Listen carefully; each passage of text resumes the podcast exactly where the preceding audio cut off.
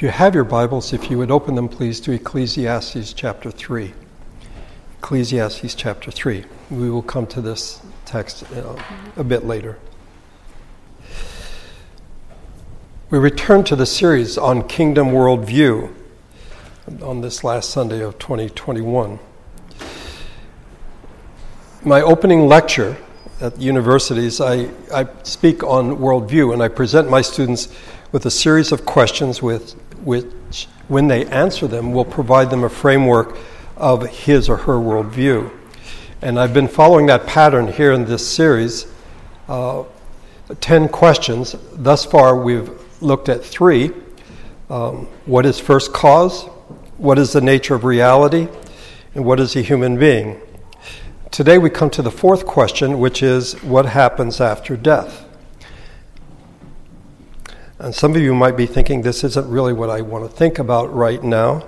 The end of a difficult year, during a pandemic, during a winter of death, as the president has called it. And I would say I don't blame you. But I don't think that avoiding or postponing the question is, in fact, the answer. And just think about the following the last verse that I read to you before communion for whenever you eat this bread and drink this cup, you proclaim the Lord's death until he comes. Did we somehow forget that? Um, death is an important aspect of the gospel. The death of Jesus provides our redemption. Each of us is going to die unless the Lord returns. What we think about death is, in fact, a very important part of one's worldview. It is a part of a kingdom worldview the kingdom that Jesus lays out in the Sermon on the Mount. He says, by the way, in chapter 6, or who of you, by worrying, can add a single hour to his life?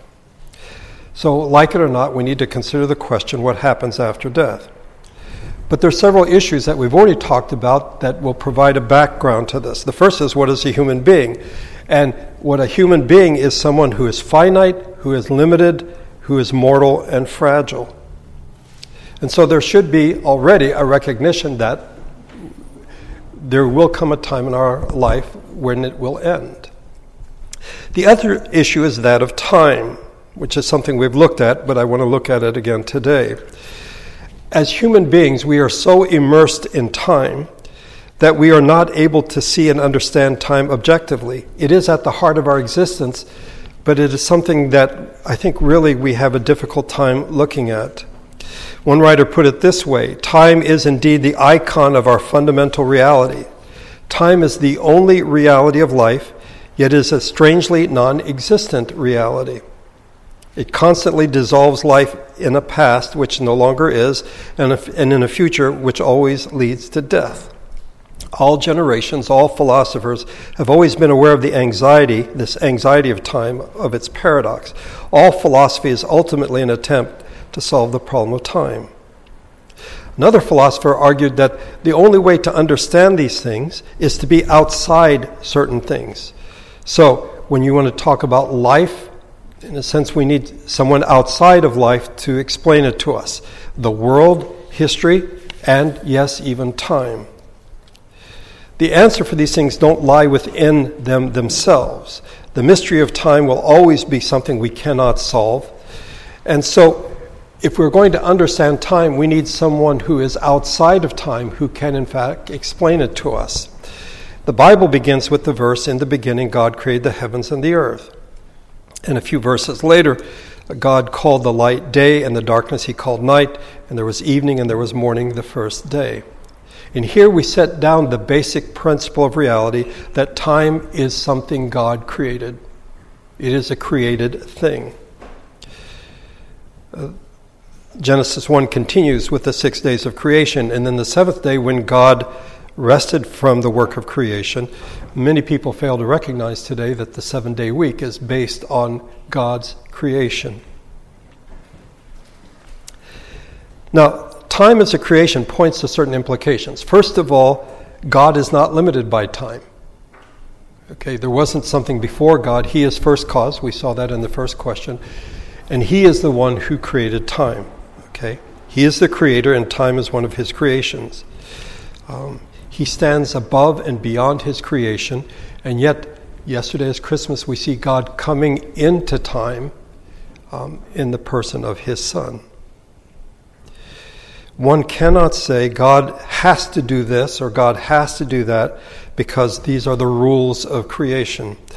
God is only bound by his character. The second thing we see is that while God is not limited, time is limited.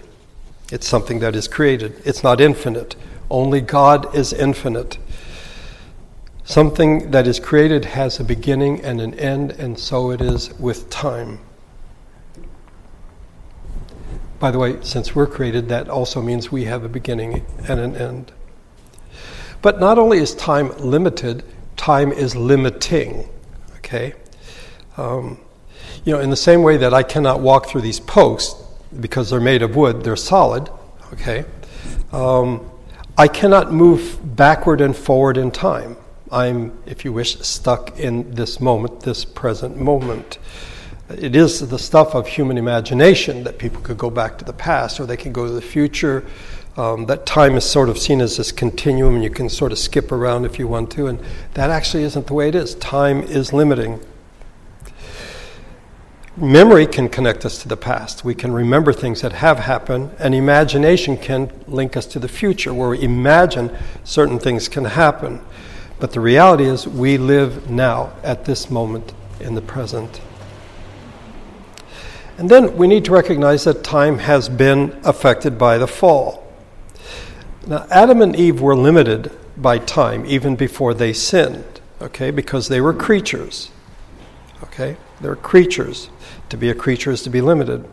But after they sin, now time becomes a burden, it becomes frustrating.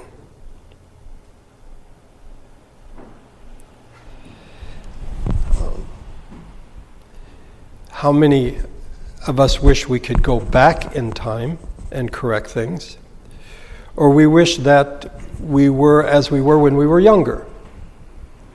But time is, in fact, a burden and it is frustrating. Human beings, as we've seen, are those who are dependent upon God. We have nothing that has not been given to us. Everything is, in fact, gift. Our culture, however, prizes freedom, autonomy, and individualism. Yeah, and time, I think, really should shatter that, that illusion that somehow we have the freedom that we might imagine. We are all dependent, humanly speaking, on our families, our communities, but fundamentally, we are dependent upon God because we are creatures. Recognizing that we are dependent, everything we have is gift. Even time is a gift, but sometimes it can seem like a prison. So if you will look at Ecclesiastes 3, I'll read to you uh, some familiar verses, verses 1 through 11, in which it seems that time has chained us, has imprisoned us. Verse number one there is a time for everything and a season for every activity under heaven, a time to be born and a time to die, a time to plant and a time to uproot, a time to kill and a time to heal, a time to tear down and a time to build, a time to weep and a time to laugh, a time to mourn and a time to dance, a time to scatter stones and a time to gather them, a time to embrace and a time to refrain a time to search and a time to give up, a time to keep and a time to throw away, a time to tear and a time to mend, a time to be silent and a time to speak, a time to love and a time to hate, a time for war and a time for peace. What does the worker gain from his toil? I have seen the burden that God has laid on men. He has made everything beautiful in its time. He has also set eternity in the hearts of men that they cannot fathom what God has done from beginning to end. Again, a familiar passage, but if you think about it, in many ways it seems like it's so constricting that there, there are only particular times to do these things. But this is what God has imposed on us, and we don't know the beginning from the end. Okay? Only God knows these things. Then, one more thing, and that is that time is redeemable, it is the arena of redemption. Um, Sunday, today, is the first day of the week. It is the day of resurrection. It is proof of the redemption yet to come. But unlike other things that are created, we cannot shape or reshape time. So, if in fact, let's say you cut down a tree, you could do many things with the wood. You could use it, you know, cut it into planks and make a wall or a floor. You could make a piece of furniture, a carved work of art, paper, and it goes on. That's not the way it is with time. Time is something that is created, but we cannot shape it or reshape it we can use it well. We can understand that there is a beginning and that there is an end. But we can't recreate it into something else. One of the interesting things about time is, um, you know, where you're sitting right now in the pew, I can't sit where you are because you occupy that space. And yet, we all occupy the same time right now. Um, which is really sort of an amazing thing, something that we share. We cannot occupy time exclusively. We can't say, This is my time. People will say that oftentimes, but that's not the case. It's something we all share. And it, time is not something we can conquer. It doesn't say, Here, Damon, do with me what you will. It's never stationary. It keeps moving and it moves in one direction only. It cannot be stopped.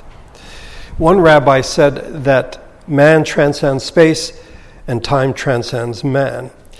I'm not sure that we transcend space, perhaps I misunderstand what he's saying, but time bends us all. It binds us. There's a time to do certain things.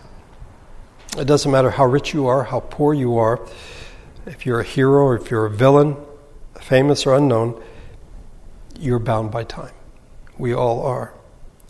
How we view time affects how we view death and what comes after.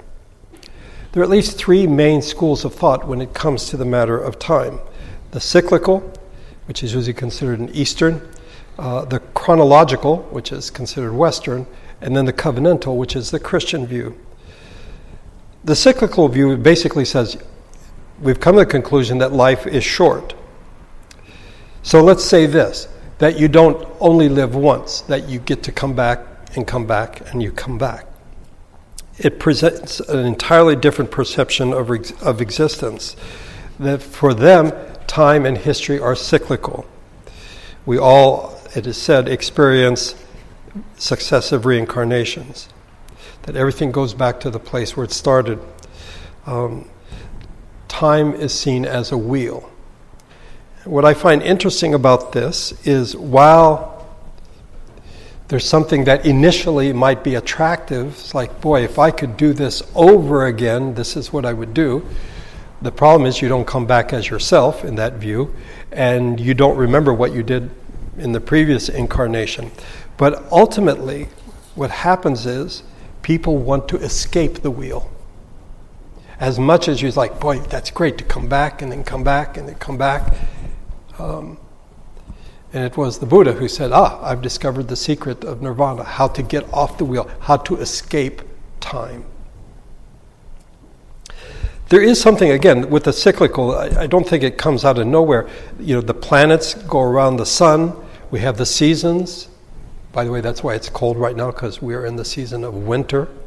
Um, spring leads to summer, summer to autumn, autumn to winter, and then we go back to spring again. So there is something about this cycle that we find in creation. Okay? But we don't find it in time. This is not a Christian view. The Western view is the chronological view. In this view, time is linear versus cyclical. However, in the Western view, there is no belief in God, transcendence, eternity, or the supernatural. And it's interesting that with the cyclical, there is this, this hint, this hint of the eternal. But in the Western view, the chronological view, we don't find this at all. It is time without eternity. The Christian view is covenantal. This is the view that we find from Abraham, those with the Abrahamic faith, Judaism, Christianity, and Islam quite different from the Eastern view or the Western view. The Abrahamic view of time is based on revelation. As I said earlier, one philosopher said you need to be outside it, someone who's not bound by time, who can then understand what time is. But we're inside time. So, in order for us to understand this, we have to have someone who's outside it to reveal to us, and that's what God has done. It's not through reflection, like the Buddha, just sit there and meditate and then you, suddenly you figure it all out. It requires someone who is outside the system. I've mentioned this to you before, but some years ago I attended a conference in Bali and I was talking to one of the participants, uh, and he's like, Sorry, I had to cut this short. I want to go listen to this guy speak. Apparently, he was quite controversial and into an Indian teacher. And so I said, Well, I should go too and listen to this guy. Apparently, he's interesting. But one of the things he said is that when you look at the Middle Eastern religions, which apparently he did not look on with favor Judaism, Christianity, Islam, okay, they're based on revelation. But in the East, here in India, we're based on self reflection. We don't need any outside help. Yeah, that that might sound good, but that doesn't work. We need someone who is outside of time who can describe to us what time is. We can't figure it out on our own. The truth is that God is sovereign. He has made us in His image. In a real sense, we have freedom too, within the confines of time. We're born with a freedom that we really, I think, don't fully understand. We can say it, but I don't know that we understand it. But it is something precious. It is something unique among God's creation that God has put us here and He's given us a period of time in which we are born, we live, and we die. This is all a gift from God. There are A lot of implications of the Christian view. The first one of which is that time and history have meaning. Okay? And why do they have meaning? because God gives it meaning. He gives our lives meaning. Each of us is not only unique and significant, I think we are, but we also have a unique and a significant role to play in human history, in our generation, in our own lives. The cyclical view, by the way, where you just keep coming back, ultimately, uh, time and history are an illusion. They really don't have any significance, they are meaningless. As we've noted before, there are two words in Greek for time. One is chronos, from which we get the chronological, which is the Western view of time. It's a succession of linear events, one after the other. The other word is kairos, in which the moment is seen as having significance. It has the potential for good or for ill. Um, the example that comes to mind for me is a wedding. Um, the chronos of a wedding is the wedding will be at 11 a.m. Okay. The reality is, oftentimes weddings don't start on time. So, what is important? The wedding, the kairos, the event. That's what has significance. But again, in a cyclical view, time is meaningless. In a chronological view, it's the events, but I won't say that they're meaningless, but the meaning is something that is given by us rather than by God. So, this is the crucial difference between the way we think in the kingdom and the way the culture around us thinks. And that is what gives life meaning. The covenantal view is that God gives us meaning. He knows who we are and what we have done.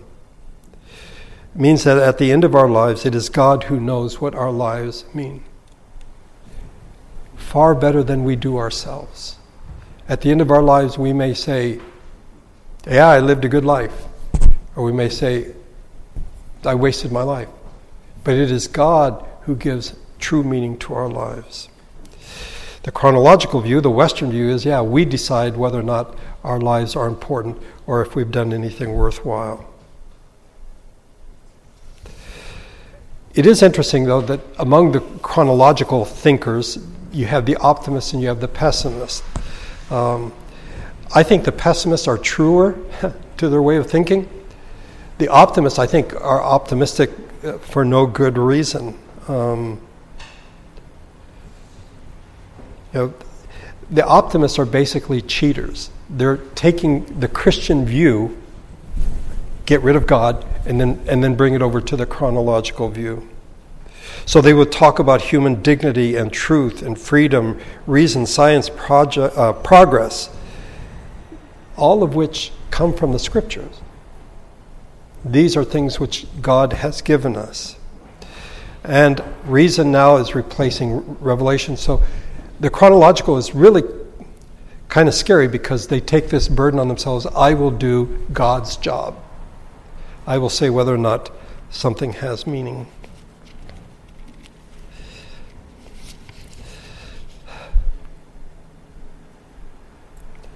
We've talked about this before, um, so it may be familiar to you, but um,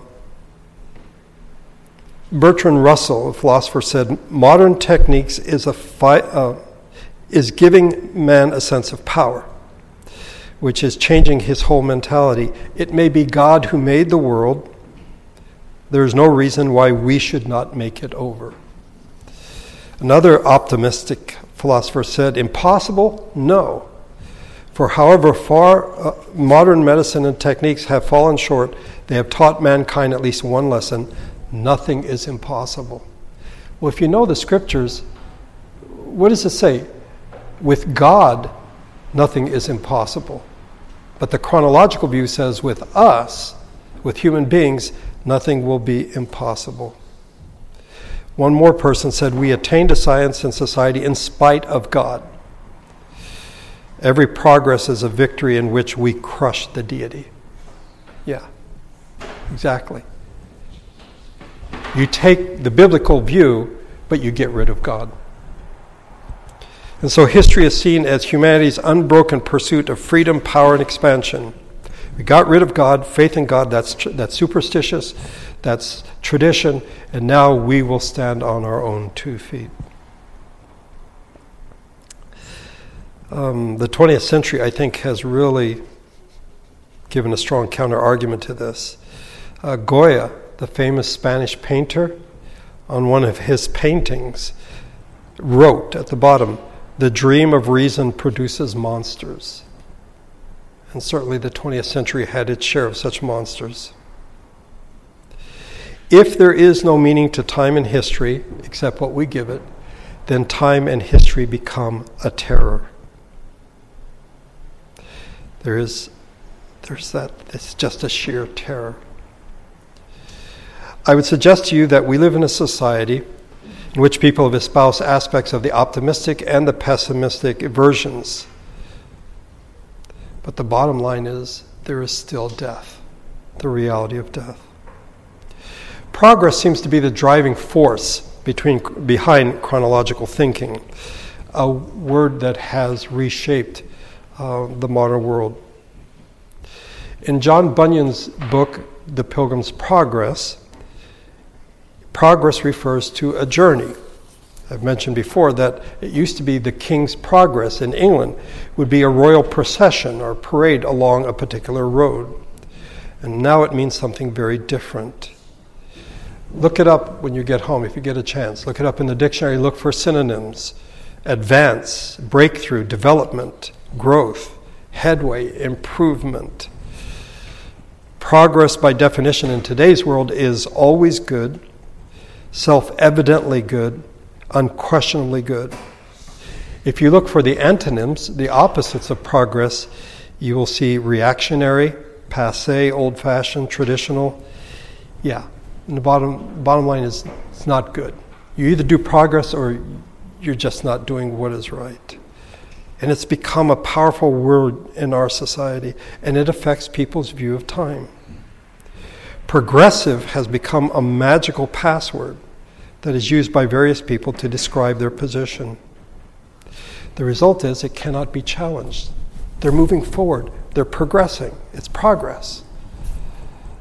Now, they don't believe that there's any end, okay? They don't believe that God created time, and it is so something that they can grab hold of and we can make progress. And yet, there is the reality of death. The claim for progress is, in fact, a parasitic view or parasitic position on the biblical view of time and hope. You know, when progressives speak of that which is hopeful, they have no standard by which to judge. G.K. Chesterton said, Progress is simply a comparative of which we have not settled the superlative. Yeah, good, better, best. Uh, progress is better, but they have no sense of what is best.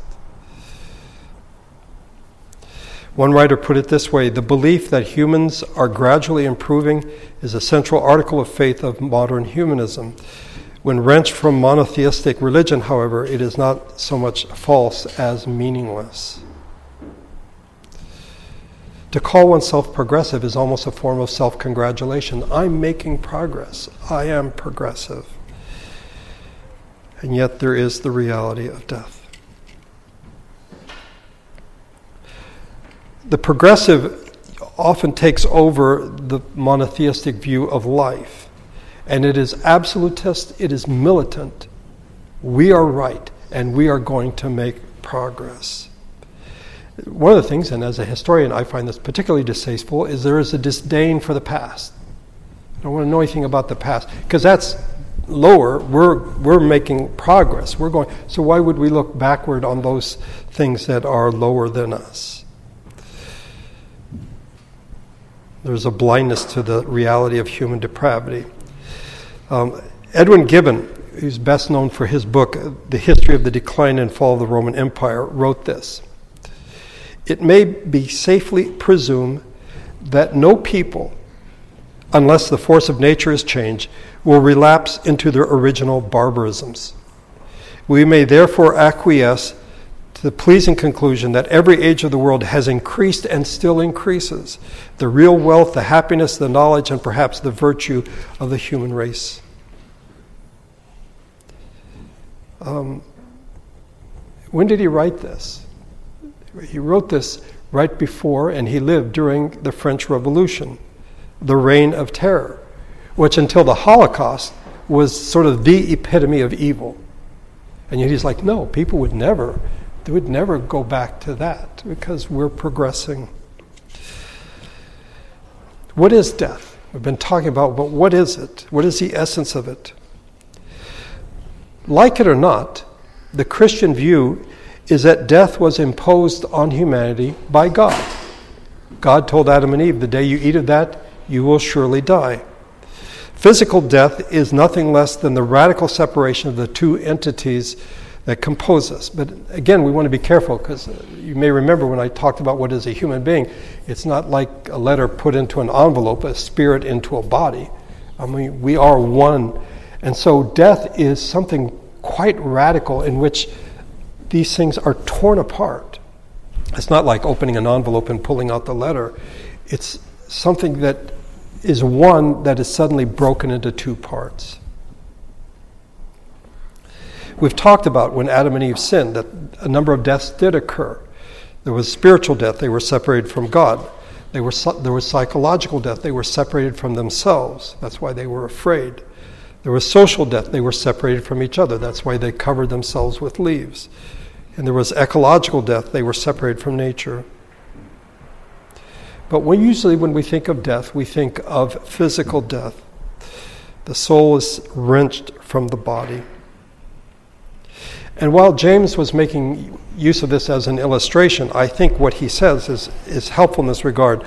As the body without the spirit is dead, so faith without deeds is dead.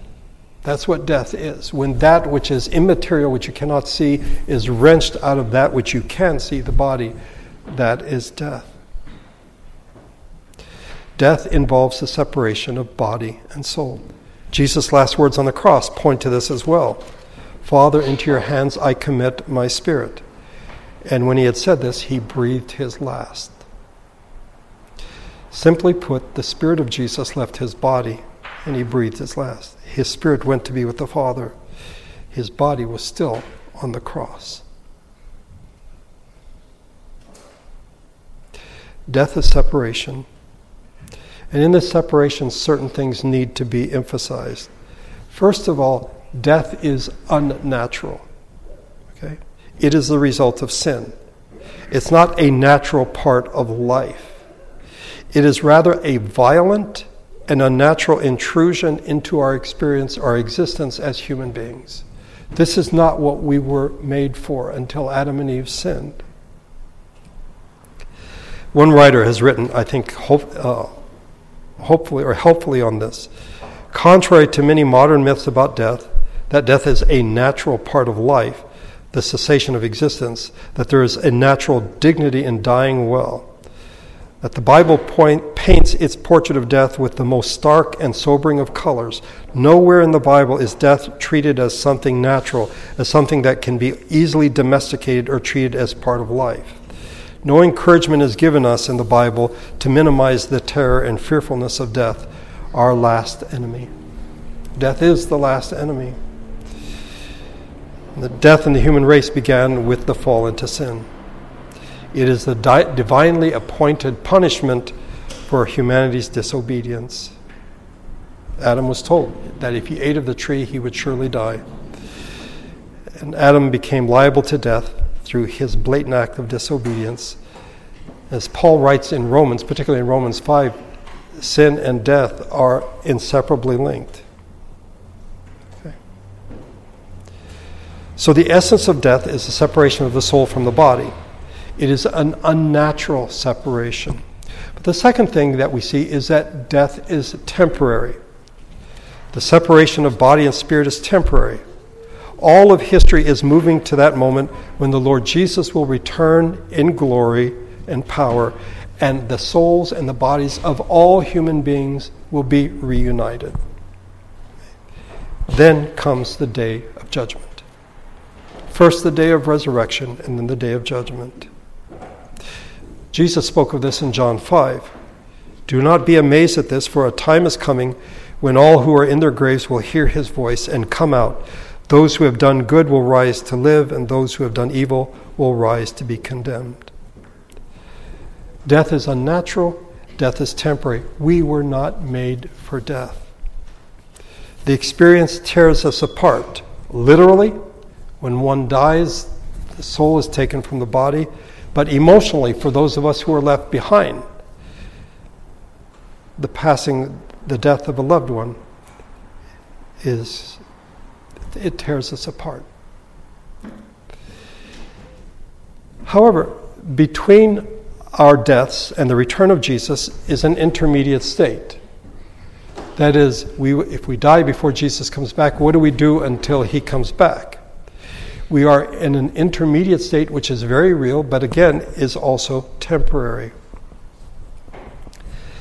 We are told about one who dies in the Lord, that the Lord will return in power and glory.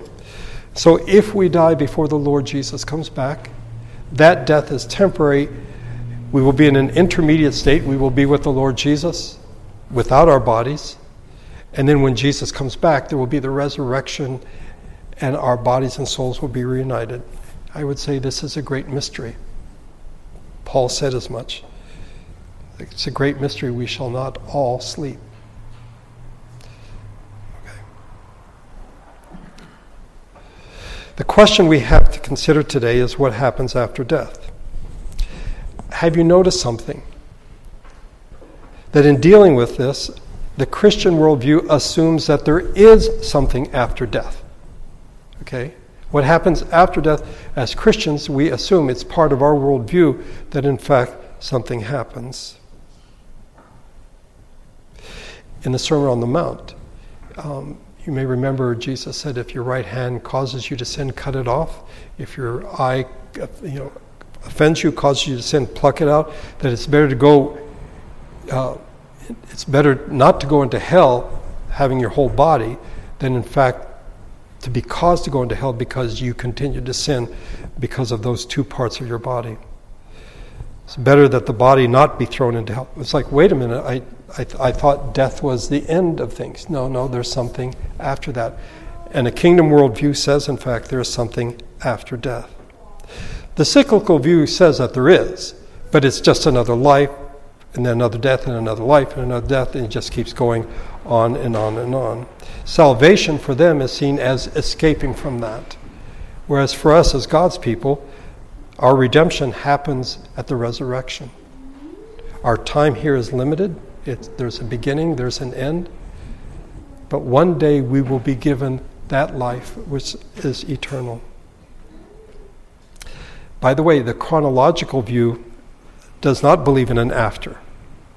It doesn't believe in an after. And that's why I think on some level there's this push to achieve immortality of some kind. You know, download your consciousness into a computer or somehow achieve immortality. I was talking to someone after the service the other week. One of the most tragic things I remember reading is uh, Carl Sagan, uh, who held to the chronological view, was not a Christian, not a theist at all. Um, that on his deathbed, he said to his wife, This is it. Never, we will never see each other again. This is it. It's the end of the story. This is not a Christian worldview. There is something that comes after death, and that is the resurrection we hold that there is something after death, and it is something which is in God's hands. God gave us life, He will carry us through death and in the intermediate state, and then we will be resurrected and spend eternity with Him. The resurrection of Jesus is proof of this. I don't know if you're familiar with Acts uh, 17 when Paul went to Mars Hill to the Areopagus and he spoke to the philosophers there. And he said at the end of his sermon, as his presentation, that God, there will come a day when God will judge the world. So that's after death. God will judge the world. And he has given proof of this by the resurrection of Jesus. The resurrection of the Lord Jesus Christ tells us that there is something after death that death, as unnatural as it is, is temporary. And one day when the Lord Jesus comes, we will have a life forever with Him. What that will be like, I can't begin to imagine because here I am limited, here I am bound by time. When we're resurrected, that will no longer be true. But beyond that, I don't know. But in the same way that God gave us life and has carried each one of us through this past year, He will carry us through death to the resurrection. Let's pray together.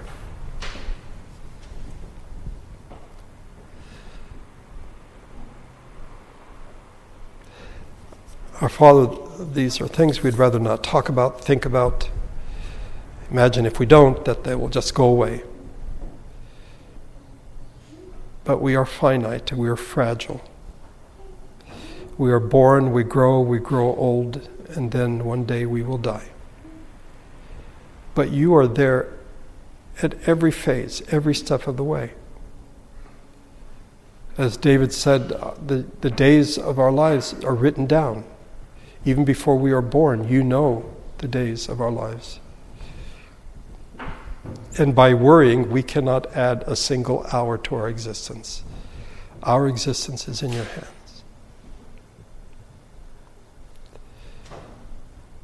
I said earlier, we live not only in a pandemic of COVID, but also a pandemic of fear, a fear of death.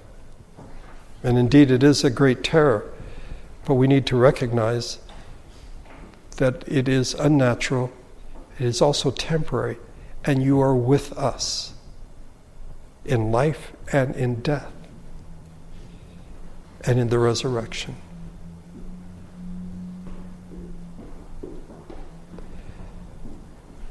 Help us to recognize, to have the hope that you give our lives meaning. There are times when we despair and wonder if our existence has had any value whatsoever. And that's not for us to say, it's in your hands.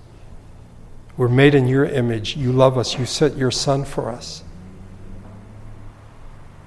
Our lives do have meaning, and you're the one who assigns that meaning, not us in our pride or in a false pride, imagine that we have failed miserably. We are in your hands. And we always have been. And now, as we come to the end of this year, uh, a most difficult year, we commit ourselves once again into your care. Help us to recognize, as feeble as we are, that you've always been there with us. We are not alone. And may we trust you and know that you love us. And you gave proof of that by sending your Son, who died a horrible death, but then was resurrected. And one day, by your grace, we will be as well. Thank you for bringing us together today. May your Spirit and your grace go with us. May we, in the days to come, be reminded by your Spirit that you're with us every step of the way. I pray this in Jesus' name.